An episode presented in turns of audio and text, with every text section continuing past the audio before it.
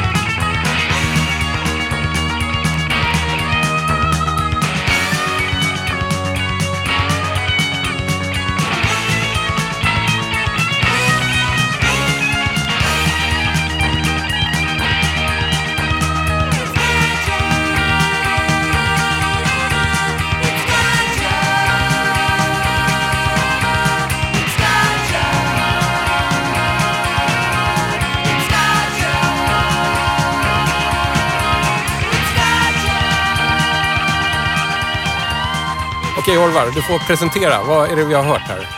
Ja, det här är ju alltså Suicide and the Next. Ja, Det är som ett fönster in i en annan tid. det är så 80-tal på det här omslaget. Det är så mycket att klockan står på 1980 att jag nästan svimmar. Inte ens The Sounds kan så här, se ut så här mycket 1980. Nej, nej, Eller verkligen. de utkonkurrerar The Knack i att se ut som så här new wave i skarven mellan 70 och 80-tal. Ja, ja, ja, verkligen, verkligen. Du, du sa under låtens gång så nämnde du Blondie. Det, det här ser ut som... Det är liksom en annan look men det är samma fil på Ja. något sätt. Det är västkustvarianten på Blondie, det är Los Angeles och just i och med att det är Los Angeles också så Suicide and the Next var ett sånt här band som gjorde grejer till, till tv-serier och filmer. Ah, okej. Det var väl inte deras huvudgrej men det var väl ett sätt att tjäna lite extra pengar och sådär. Och det finns faktiskt en rolig koppling där och det är att en grej som de spelade in var en, en låt som heter Looker. Som är ehm, skriven av eh, Barry, Barry DeVorson som de flesta, sä- säger jag då, känner igen från att ha skrivit The Warriors. musik i The Warriors. Ja, precis. Och den här låten eh, är jätte, jättebra. Riktig 80-talslåt. Pretty face reflected in a mirror. So perfect in every way. Och den spelade Kim Carnes, en annan sån här 10 kronors backs Ja, människa. In en cover på sen på en platta som heter Voyeur. Och Voyeur betyder ju looker också. Mm. Eh, så hon har både en låt som heter Voyeur på den skivan och Looker. Och den är faktiskt jätte, jättebra. Just det. Men den låten som du nämnde, Looker, eh, när jag googlade loss lite om Suicide and the Next, för att det här är, det här är okända vatten. Ja, verkligen. To- totalt. Så visade det sig att den låten är med i någon slags science fiction eller thrilleraktig film Ja, som heter Looker. Precis.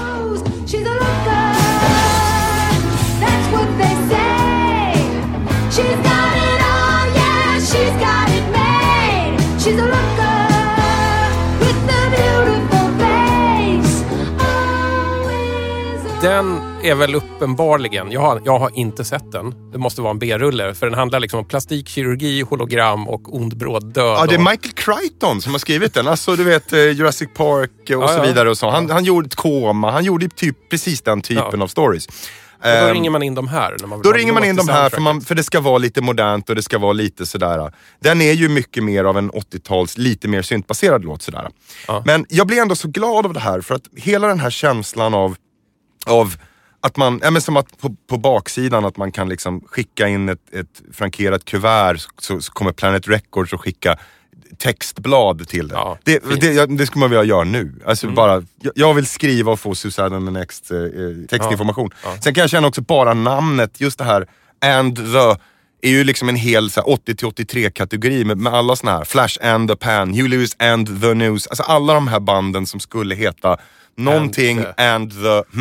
Just det. Så att, att Ja, det är en egen kategori Ja, det är en egen av kategori band, band. helt enkelt. Men, nej, men jag tycker att det här ändå, det är en väldigt, väldigt ojämn platta. Mm. Eh, inte bara i kvalitet utan väldigt, väldigt ostrukturerad på något sätt. Mm. Men du såg väldigt pepp ut när vi körde låten här. Ja, det här är typexempel på varför det är kul- med 10 backar. För det behöver inte vara en klockren platta. Nej. Det kan vara att man blir jätteglad av två låtar och omslaget. Mm. Eh, och i det här fallet så tycker jag verkligen It made my day och var värt för eh, liksom, den insatsen. Jag gillade ju energin, i alla fall i den här låten. Ja, ja, det, det är full sprutt liksom och sen hyfsat raspigt både på röst och gitarrer. Skulle kanske fortfarande gå att spela på radio. Och sen är det ju det här med hur de ser ut. Det är väldigt mycket svarta jeans, halvtajta svarta Tajta t-shirts. svarta t-shirts Den här, är eh, jag kan inte rätt. beskriva det på något bättre sätt än New Wave-skinnjackan. Som är, det är liksom inte så här... Den är inte Ramones-skinnjackan utan det är lite Nej. så här ficka och lite så här uppkavlade armar och lite så ja. Just svart tight t-shirt är ju, det blir ju aldrig fel. Och, och just röda jeans med röda Converse är också Ja, så är här, jag, jag måste Ja. köpa ett par. Det är en så härlig billig image de har, tycker jag. Det, det behövs ju inte mer. Nej. Hur nöjd är du med, med din chansning på Jättebra, jättebra. Jag Ja. tycker att den här är, det är en, en rolig, mycket, mycket, jag ska inte säga en tårtbit, men en rolig smula av, eh, av rockhistorien i alla fall. Av en märklig slump så har alltså Sue Sad and the Next precis släppt ett nytt album. Ja, det är helt fantastiskt. Eh, jag klickade på någon länk, då, då kom jag till Amazon. Då stod det att man kunde beställa den och så pressar de upp, eller bränner en skiva till den. Så det, det är ju förmodligen ganska indie. Eh, på, på något sätt. Men, men- men jag tyckte det var lite gulligt för det är tydligen saker som de har spelat in någon gång på 80-talet. Ja, som aldrig har släppts än. Nej. Åh, då blir man ju alldeles glad. Jag såg ju faktiskt när jag tittade att den här plattan finns på Spotify. Ja. Så det är ju roligt. Och där ligger Looker med som bonusspår om man nu är intresserad av att höra den. Mm, det är tips och sen kan man köra på med Kim Carnes looker också. Jag har för Ja. mig att den också fanns på Spotify. Ja. Vet du vad? Jag tycker att vi förflyttar oss en liten bit längre in i 80-talet som jag vet att det blir här. Ja, Skivbörsklassikern. jag hade verkligen spetsat in mig på en skiva. Ibland är man ju lite så, man tänker att den här finns ju alltid. Och det var Streets of Fire, soundtracket, som ju är helt fantastiskt att ha två av de absolut bästa Jim Steinman-låtarna på sig med bara studiomusiker. Men tyvärr, jag gick bet. Så då blev det istället en av de bästa skivor jag vet. Och det är den här. It's just a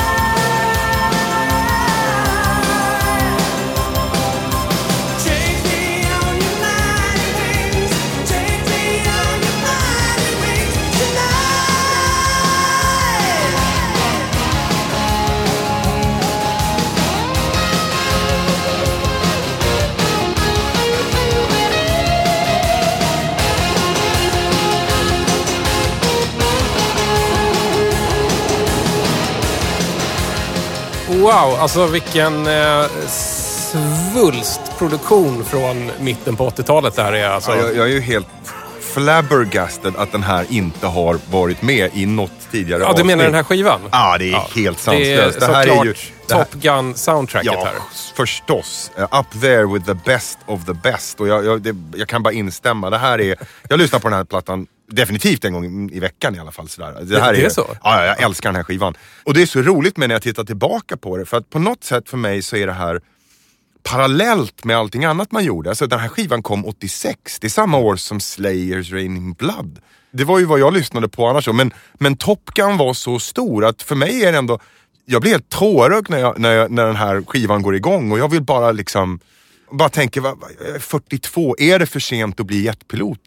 Det är, ja, men, men hela- Förmodligen är det för sent. jag tror det med. Men man kan drömma. Men den här skivan är ju också så, den är så otroligt integrerad med den här filmen. Det här är ju en av de första riktiga sådär, soundtrackplattorna där man tog fram ny popmusik, eller rockmusik. Inte bara hits och gjorde en samlingsplatta av, liksom, utan där, där man aktivt försökte få fram nya hitlåtar så att säga. Eh, och det var ju auditions i, eh, i LA. Man hade visningar av filmen utan musik, eh, liksom grovklippning av filmen flera gånger. Bara fyllde en bio eh, åt gången med, med olika up and coming eller artister som skrev låtar och sådär. Och, eh, och fick pitcha in.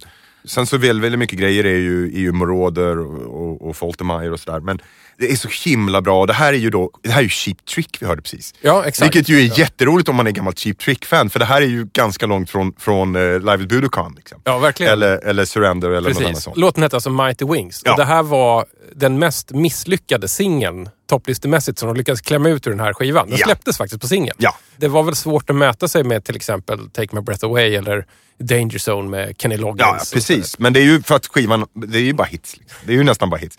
Det är så, många olika paralleller i den här skivan. Alltså bara du nämner Take My Breath Away då som alla kommer ihåg och så säger de Åh, Berlin, det är de där One Hit Wonder. Och det, det roliga är att Berlin var ju jättebra. Eh, Berlins platta Pleasure Victim är ju en minimalistisk syntpopplatta, också så här västkustsynt. Som är rätt hård och, och, och ascool. Jag menar, ly, lyssna på en låt som The Metro till exempel som är jätte, jättebra. De låter ju ingenting som Take My Breath Away. Det var ju bara att, att Giorgio Moroder höll på att prodda en singel åt dem. Och sen så helt plötsligt dök den här filmen upp och Moroder var såhär, jag behöver någon som sjunger en låt så här som jag håller på att liksom gör till en film som heter Top Gun. Kan inte Terry Nunn då, hon som sjöng i Berlin, sjunga på den? Och sen så blev de för resten av all tid förknippade med Take My Breath Away. Terry Nunn kan vi ju nämna förresten då, var ju också aspirerande skådis i, i Hollywood och faktiskt eh, finns filmat auditions när hon provfilmar för prinsessan Leia i första Star Wars. Jaha, ser man på? Ehm, ja. Nej men den här, skivan, den här skivan tycker jag är helt fantastisk och jag blir så glad också över just det här exet. Det är ju, det är ju grejen med vinyl att, att det är mycket mer än en, en CD som väl känns väldigt där Ingen blir nostalgisk över en CD. Men med vinyl så kan jag alltid känna just att exemplaret, alla exemplar är olika på något sätt. Och just i det här fallet då så står det skrivet med kulspets på framsidan. På Kelly McGillis arm här så står det skrivet Annette. Eh, och, och ja, och på något sätt så skulle jag vilja, jag skulle bara vilja ringa Annette och säga att allt är okej. Jag har räddat din Top Gun. Ehm, jag vet att hon ångrar sig. eh, och sitter där hemma i någon så här lägenhet i, i Bagarmossen och bara Fan att jag gjorde mig av med min vinyl. Men nu har jag den här. Hon, hon har den expanderade CD-utgåvan. Ja, men säker. på något sätt så, så, så that might be good and well. Men vinylen är räddad. Mm. Ja. Nej, men det, du- det är ju grejen med 10 skivor just det här också att de har en historia. Du är ju rätt inne på 80-talet, eller hur? jag älskar Eh, 80-talet. Att du, att du nästan har någon slags karriär i 80-talsnostalgi. Kan man säga så? Det får man väl säga. Varför har du fastnat för 80-talet? Ja, för, det är väl antagligen för att jag växte upp då. Mm. Det är nog så enkelt och att man inte förnekar det. Jag tror att den stora skillnaden mellan vår generation och de generationer som kom före oss. Det är ju att vi inte har haft en stolthet i att bli vuxna på samma sätt. Om jag Mm. pratar med mina föräldrar så var det ju det man såg fram emot, det var att bli stor. Att bli vuxen, konfirmera sig, att börja röka var en sån typisk grej. Min farsa fick i konfirmationspresent ett försilvrat cigarettetui av sina föräldrar. Liksom. Men eh, vår generation samlar på Transformers-gubbar Ja. och behåller VHS-tejper och grejer. Alltså, men allting är på något sätt... Ah, man kan inte göra sig av med de där okej-tidningarna och man har fortfarande en crush på liksom, Kim Wilde. Eh, så att på något sätt så lever allt det där kvar och man skäms inte för det heller. I alla fall så jag, jag bara går igång på det fullständigt. Och jag menar, ju mer jag har jobbat med Säg då menar, filmkrönikan i flera år och man har liksom på något sätt ändå varit en del av, av kulturetablissemang.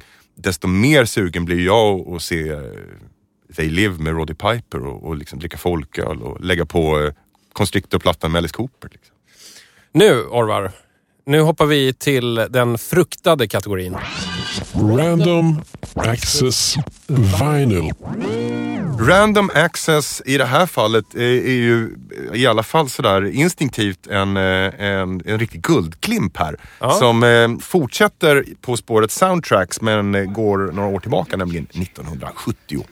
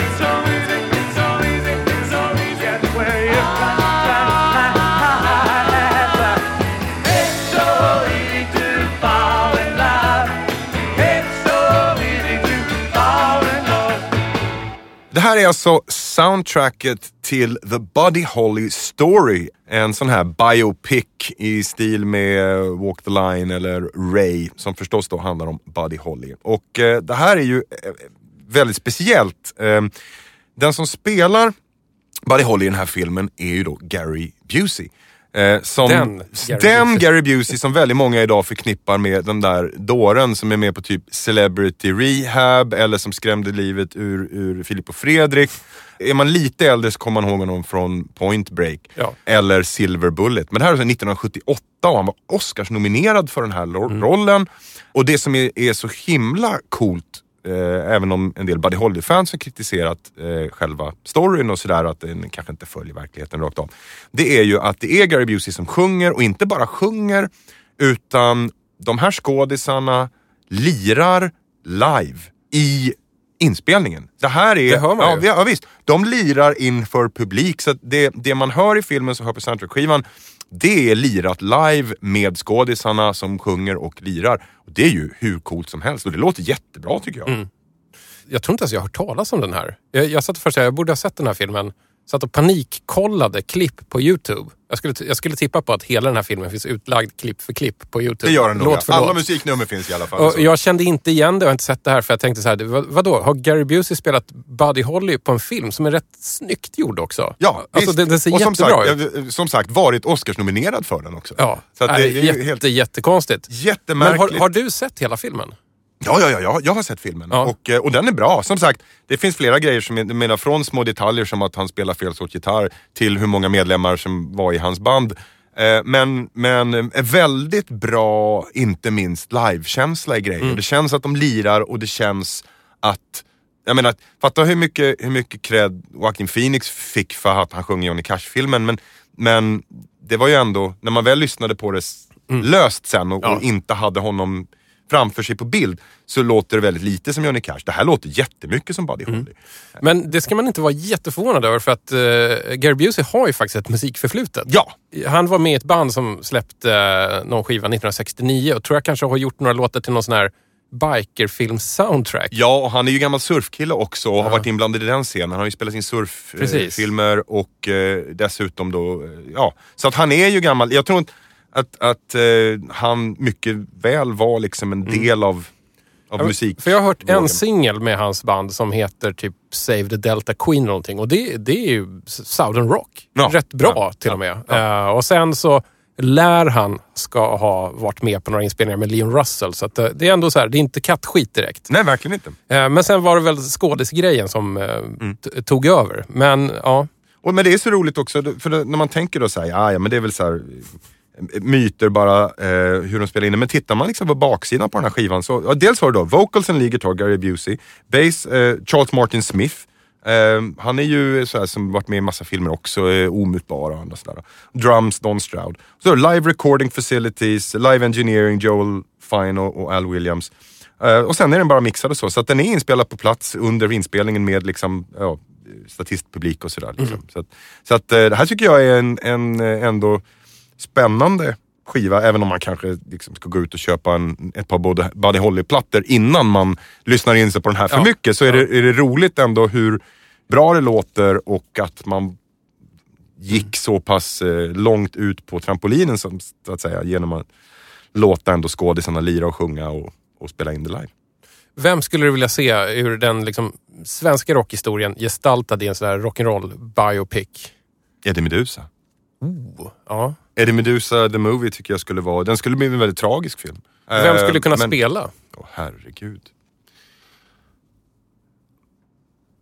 Ja, det är väl där det, det, är väl där det strandar. Vi har, vi, vi har ingen som riktigt kan axla Eddies mantel. Nej. Eh, Men, eh, Men jag håller med, det skulle kunna bli ganska spännande för då får du ju också med... eh, Ja, alltså, det är så mycket, det, det, är liksom, det, är, det, är, mi- det är missbruket, det är musiken, det är fansen men också Så Landsbygden. här, ja, landsbygden kontra storstan, det är folkparksturnéerna, det är, det är ramaskrit. Det finns så mycket i den storyn som jag tror är roligt. Men det finns ju fantastiska svenska musiker genom åren men en, en Bo Hansson biopic tror jag inte skulle bli lika spännande som en Eddie Meduza. Så om jag ser det ur ett filmperspektiv så tycker jag det. Mm.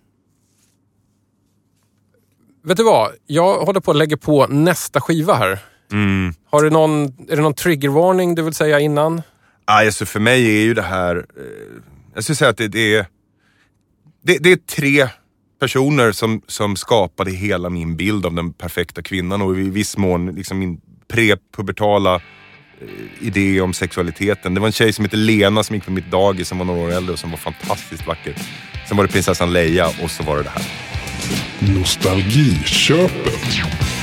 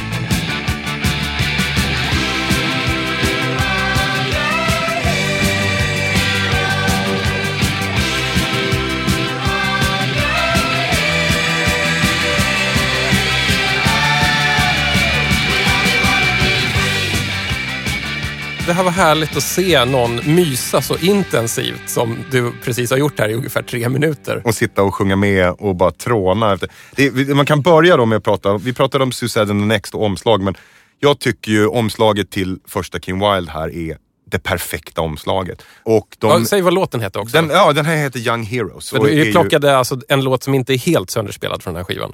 Nej, och jag tycker ju att för mig är ju Kim Wilde så bra att det är ungefär som med som, s- som med Ace of Spades till exempel. Att den kan, det kan inte bli sönderspelat för det är för bra. Sen kan vi säga att det inte är så enormt många likheter kanske mellan, ja det är brittiskt i och för sig, men mellan Motorhead och Kim Wilde. Men, men det finns ändå någonting som gör mig så otroligt lycklig över tidiga Kim Wilde. Då har du då det här tuffa bandet och det, det är nästan lite så Cure-varning på med lite spretigt hår och svartfärgat och sådär. Och sen står hon med en vit tröja och jeans och är så här, 15 kilo hårspray och bara är så otroligt snygg. Ja. Eh, och det roliga är som sagt, hon var ju stora syra, hon var ju typ 20 här. Men man liksom instinktivt tänker man att hon är 16. Liksom.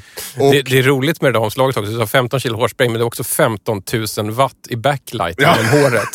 Så att det lyser verkligen. Fast det är ännu värre med då, eh, uppföljarplattan Select som ju är helt utfrätt. Mm. Eh, men som är ju också en helt fantastisk bild. Men de var ju alltså då barn till eh, någon så- så här 50-60-talsmusiker som heter Marty Wilde. Just det, som var en, tror jag, man hoppades på att han skulle bli en Tommy Steele-typ. Precis, Kanske precis. lite mer välkammad till och med tror jag. Ja. Eh, så att, men de hade i alla fall musikbranschen i, i, i, eh, med, med bröstmjölken höll man på att säga. Ehm, och, eh, och då var det framförallt Ricky som, som ville skriva låtar. Han ville bli producent tror jag. Och hade lite polare och gjorde lite låtar och sådär. Och sen så behövde han någon som skulle sjunga och så blev det då syrran som fick göra det. Eh, och för mig så är ju det här så Kim Wildes två första skivor är, är så otroligt förknippad med mitt uppvaknande musikaliskt, kanske även lite sexuellt, men jag var väldigt liten vid det här laget. Nå, nå mer någon sorts platonisk åtrå. Och eh, musikvideon. Alltså jag, det, bland de tidigaste musikvideor jag minns är ju då Checkered Love Kids in America och Kambodja. Um, såna här eh, m- maraton musikvideovisningar på SVT klockan 10 till 1 någon lördag. Så här, de hade några gånger så de visade massa musikvideos. Det här är ju innan bagen. Och f- på något sätt så är Kim Wilde för mig essensen av, alltså det, det, det är ju det tonåriga brittiska Blondie, det är ju väldigt mycket den feelingen över det. Eh, och jag älskar Blondie, Blondie är helt fantastiskt. Men för mig så är Kim Wilde Lite viktigare. Ja, det är viktigare i mitt liv egentligen. Min son kommer att slå ihjäl mig nu för han är jättemycket inne i en Blondie-period. Men för mig är, Kim Wilde essensen av det tidiga 80-talet. Musikaliskt, vad, vad musikbranschen var någonstans, vad som behövdes för, att- för att komma in i, i, i den ganska snäva eh, fåra av, av pop som fanns på den tiden. Alltså, skulle jag plocka en av de här fem skivorna som jag tagit ut nu eh, att ta med mig i graven så är det nog första Kim Wilde ändå, det tror jag.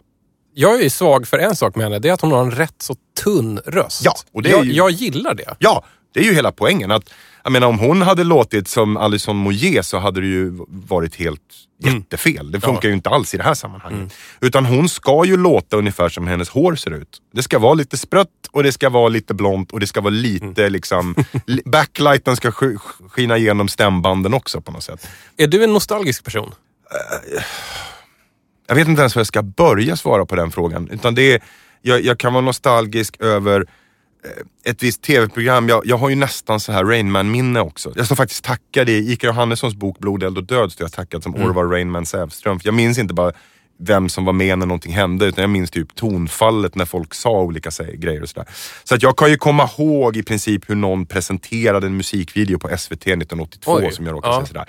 Sen kan jag ju inte komma ihåg liksom vad mitt eget mobilnummer är idag. Men just då, den här tiden är så otroligt central för mig.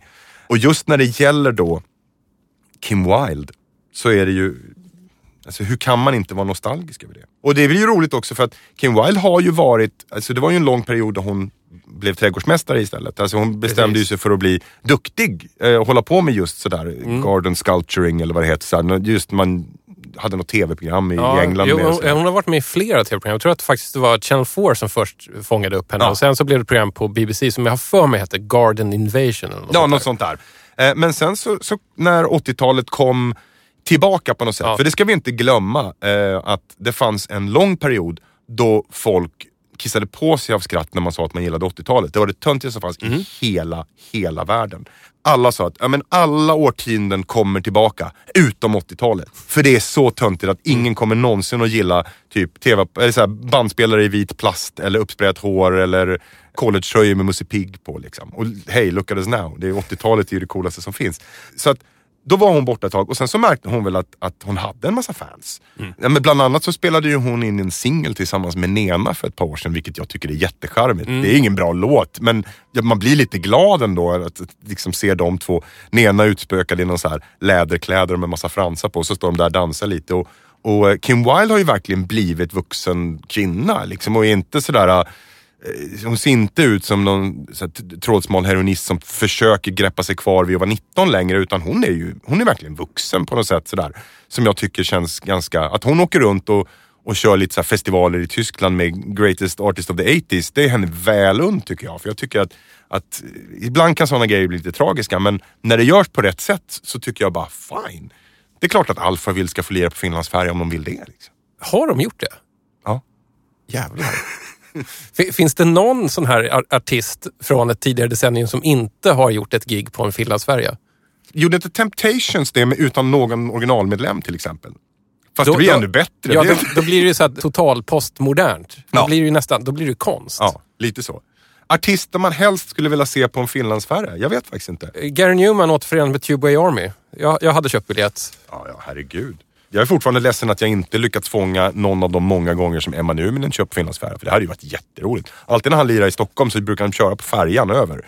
Eh, och det hade ju varit grymt. Liksom. Nu är det faktiskt bara en skiva kvar. Fyndet. Jag noterar att omslaget är väldigt likt ett eh, typiskt Klaus Doldinger-omslag från samma tid. Du vet, den, den eh, västtyska fusion-gubben. Jo, det är väl inte den enda kopplingen då kan man säga. Nej, det här ska bli spännande. Den här har jag faktiskt bläddrat förbi några gånger utan att någonsin plocka upp. Så nu ska vi se vad den har att bjussa på.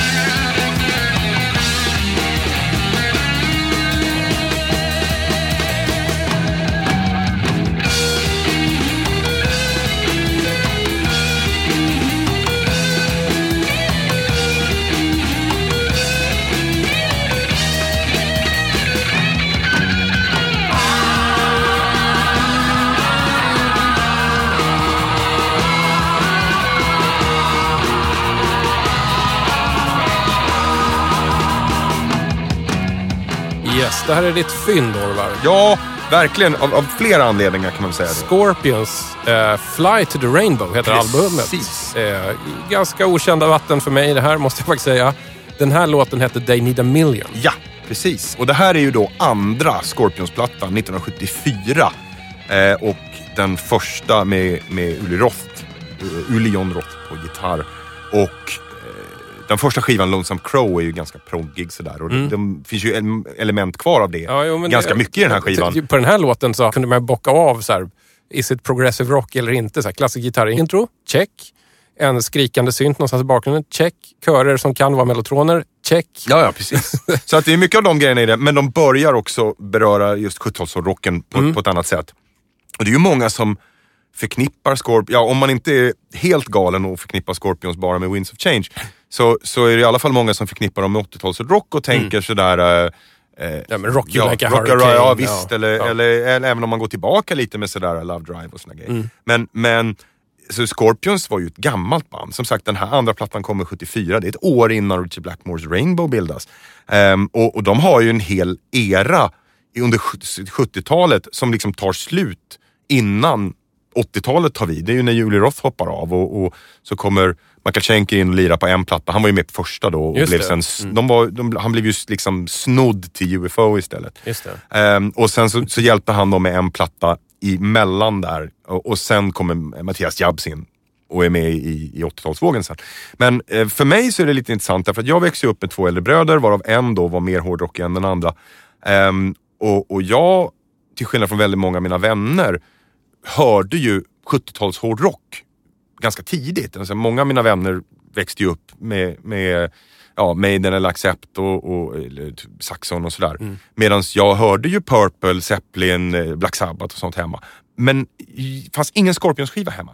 Mm. Så att eh, för mig var de ett 80-talsband ganska mycket. För det var de grejerna jag hade hört på Per von Tanders rockbox och sådär. Och då var det just, även då, balladerna. Mm. Det var Still Loving You, det var Holiday. Det var de grejerna som spelades, eh, om de spelades på svensk radio. Så för mig var det faktiskt inte förrän eh, någon gång kanske 90 eller något sånt där så eh, höll jag på och hängde väldigt mycket med eh, ett band som heter Entombed. Hängde och hängde. Ja, jag var med en liten Ja. sväng men det, det har kokats mycket soppa på den lilla spiken. Men, men framförallt då min, min, en av mina bästa vänner i livet, Uffe Edelund som spelade eh, gitarr i Entombed. Eh, som bland annat var best man på vårt bröllop för en massa år sedan och sådär. Ehm, jag var hemma hos honom, han bodde i Aspudden då med sin, sin pappa. Och jag skulle gå ut på stan och göra någonting och då hade jag en, en Walkman, en freestyle som det hette i Sverige på den tiden. Och så sa men har du något, schysst band så här? Och då sa han, ta den här. Och så fick jag en köpkassett av honom med Taken by Force, som är en annan 70-tals Just det. Scorpions-platta. Det är den som Sales of Caron ligger på, Steamrock Fever bland annat. Så jag stoppade den i, och gick ut på stan med lurar och, och sen den dagen är jag bara frälst. Jag, var, jag bara, tror jag stod i hans trappuppgång och bara gapade. Shit, det här är ju så, det här är så fantastiskt bra så det är inte klokt. Eh, och en av grejerna är ju just Uli Roth som idag har fått väldigt mycket respekt men då var för väldigt många, åtminstone i min generation, helt okänd. Alla snackar om Richie Blackmore, Jimmy Page och sen Van Halen och Yngwie Malmsteen och alla såna här. Men Uli Roth är ju en av de sanna gitarrgudarna. Så fantastiskt, fantastiskt bra. Eh, inte minst hans ton och sen hela hans flummighet. Han ser ju ut som han har rymt från något indianreservat på något sätt. Och hela hans spelstil är ju, är ju helt fantastisk. Sen så gick han ju vidare med ett band som heter Electric Sun som, som jag skulle vilja gilla mer än vad jag gör. Eh, Jag har plattorna men, men eh, ändå, han är, det, han är helt, helt makalös. Och vill man bara liksom ha känslan för, för den grejen så, så eh, just Sales of Caron på, på Taken by Force är ju en sån där låt som, så gillar man inte gitarrspelet på den, då, då är man Då- är då man gillar man då är man inte syntare. Då Ja. man syntare. Så enkelt är det. Men en av orsakerna också, förutom att det här är en jättebra platta, är ju att man hittar ju väldigt sällan idag hårdrock Det är sant. i 10 kronors backar. Och det beror ju på att hårdrock har blivit inne igen. Inte minst sådär 80-tals hårdrock och sånt. Förr kunde man ju alltid hitta liksom, Whitesnake och sådär. Men det är inte ens sånt idag. För att folk vill ha hårdrock på vinyl. Vilket beror på att hårdrockare gillar vinyl mycket mer än vad... Alltså 10 kronors vinyl handlar ju inte om dålig musik. I viss mån kan du göra det. Eh, Men framför allt så handlar det ju om skivor som var väldigt poppis, men vars publik idag är helt ointresserade av vinyl. Det är därför du hittar massor med Roxette och Thomas Ledin. För att de människorna är jättenöjda med Spotify. De vill inte ha de skivorna på Nej, nej, vinyl. De har gett bort dem och de skulle kunna betala för att bli av med dem. Medan då hårdrockare älskar sina vinylskivor. Den här är ju väldigt sliten och det, det gör väl att man kanske inte ska räkna den som ett fynd. Eh, det är liksom trasigt omslag som är ihoptejpat och det är brun tejp vid det här laget för det är gammal. Och sen har tejpen spruckit. så att den, Ja. är, den hänger liksom löst. Men det tycker Det, jag... det, det är fint, den här skivan har varit med. Den här har verkligen varit med. Jag undrar vilka... Man kan bara tänka sig så här förfest innan man ska gå och se något tufft band på Göta Lejon 76 och lyssna på den här. Ja. Och, och, och som, som förvärma lite grann. Och sen så eh, spraya lite brutt på eh, sidan av halsen och hoppas träffa någon trevlig donna eller något sånt där. Ja, nej, jag jag blir helt lycklig. Du nämnde här att du eh, blev utsatt liksom, för hårdrocken ganska tidigt tack vare dina bröder. Ja. Vilken var den första liksom, hårdrocksskivan som du gick och köpte för egna pengar? Första Twisted Sister, Under the Blade. Jaha. Man kan säga så här, jag är född samma dag som första Kissplattan släpptes. 18 februari 1974. Det räcker nästan så. Och det var bara några år sedan som jag insåg det faktiskt. Jag hade, jag hade ingen aning. Jag tror det var när jag fyllde 40. Så, så var det så här, åh, Kiss första skiva 440 och jag var så här, vänta nu, den släppt samma dag som jag är född? Och så var det så. Men i, och med att jag hade då framförallt min äldsta bror lyssnade på kreddig hårdrock, Zeppelin, Purple och så vidare. Så det som jag inte hade gratis hemifrån så att säga. Det var ju just Twisted Sister, Mötley Crüe, Kiss. Partyhårdrocken. Ja, och smink och lite sämre på lira och lite mindre kreddigt och så jävla bra. Ehm, så att jag tror bland de första, de först, bland de första skivorna som jag köpte med det, riktig rock. Eh, förutom någon sån här billig singel, vilket i viss mån nog är en koppling till, eh, till 10 kronors backen även om det var ännu billigare då. Jag vet att jag köpte några singlar på Konsum, hade någon sån här liten back med, med, med ut, typ cut-out-singlar för kanske tre spänn eller sådär. Liksom. Då vet jag att jag köpte en April Wine-singel för att den hade ett, ett tufft omslag. Ah. Eh, och den, den är inte särskilt bra kan jag säga. Men eh, jag har kvar den någonstans. Men däremot då, första Twisted Sister, Under the Blade och Shout at the Devil, eh, Mötley Crüe och tidig Kiss. Det, är ju, det, var, det var ju mitt, och för, på något sätt kan jag känna att Mötley Crüe mer än någonting annat var mitt. Det var ingen, det var inte ens så att mina kompisars storebröder lyssnade på Mötley Crüe. Det var något eget. Nu, nu är det år noll, det är min generation nu. Så jag minns när jag fick min första freestyle av, eh, av eh, min mamma och pappa. Vi skulle åka på en så här bilsemester i Europa i typ tre veckor. Och jag var jätteåksjuk som barn så jag hade privilegiet att få sitta fram i bilen. För då blir man mindre åksjuk säger alla och det blev man kanske också. Ehm, så, så fick jag en, en freestyle för att de skulle kunna lyssna på vuxenmusik i bilstereon kunde jag ha lurar och bara lyssna på min musik. Och då hade jag precis köpt Shout at the Devil och bandade den på bägge sidor av ett, av ett band och det var det enda jag hade med mig. Så i tre veckor, det var bara att vända på sidan. När den var klar så liksom kom, ja, kom den på andra sidan. Och det är också en sån här skiva som, som jag kan bli helt tårögd när jag hör. Jag har ingenting till övers för någonting egentligen annat efter det som de har gjort och tycker att de i, till väldigt stor del har varit pajasar hela sin karriär. Men Shout at the Devil är en av de tuffaste skivor jag vet. Hörru Orvar, vi har spelat oss igenom hela din skivhög. Ja. Jag tycker att du hittade ju riktigt bra grejer här. Ja, jag Eh, tycker inte det var någon blooper faktiskt. Jag hade, jag hade medvetet bestämt mig för att inte ta någonting bara på skoj. Någon som har en Inget- lust, jag menar, så här, lust, någon har en lustig mössa på omslaget eller sådär. Utan faktiskt njuta av det faktum att för 50 spänn kan man få fem, Mm. om inte fantastiska skivor, så fem intressanta skivor musikaliskt sett. Och som kanske platsar in i någon form av eh, tidsbild också. Sådär. Jag tycker det här var en, en riktigt bra hög och eh, rolig att lyssna på. Eh, Jag ska snart tacka av dig ordentligt med en oundviklig eh, rituell grej som alltid händer här. Så sitt och skaka i skräck så länge. Jag ska dra lite eftertexter till hela DJ 50 spänn showen här. Och då ska jag säga att DJ 50 spänn görs av mig och produktionsbolaget Rundfunk. Inga djur blev skadade i den här produktionen. All musik spelades från vinyl. Jag blir ohyggligt glad om du hör av dig. Så gillar du elpost så är adressen hej 50 spänn.se. Och man kan också såklart följa mig på Twitter, Instagram och det finns en sida på Facebook att lajka. Så är det nu för tiden. Man måste finnas på alla plattformar. Det har de sagt till mig. Är du beredd Orvar nu? Lite, lite mer västtyskt? Ja, definitivt. Vi fortsätter i spåret Scorpions här. Du vet att du inte kommer undan den här eh, mannen med något litet bockskägg och ett ganska ful page.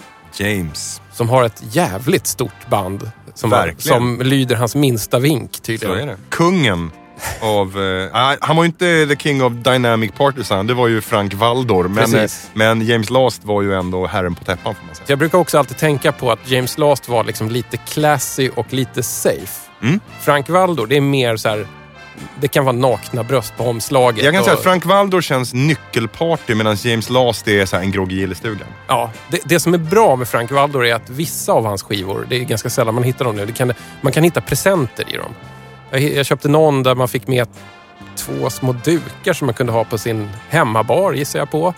Det ska ha funnits någon Frank Valdor-skiva där det fanns simpuffar med.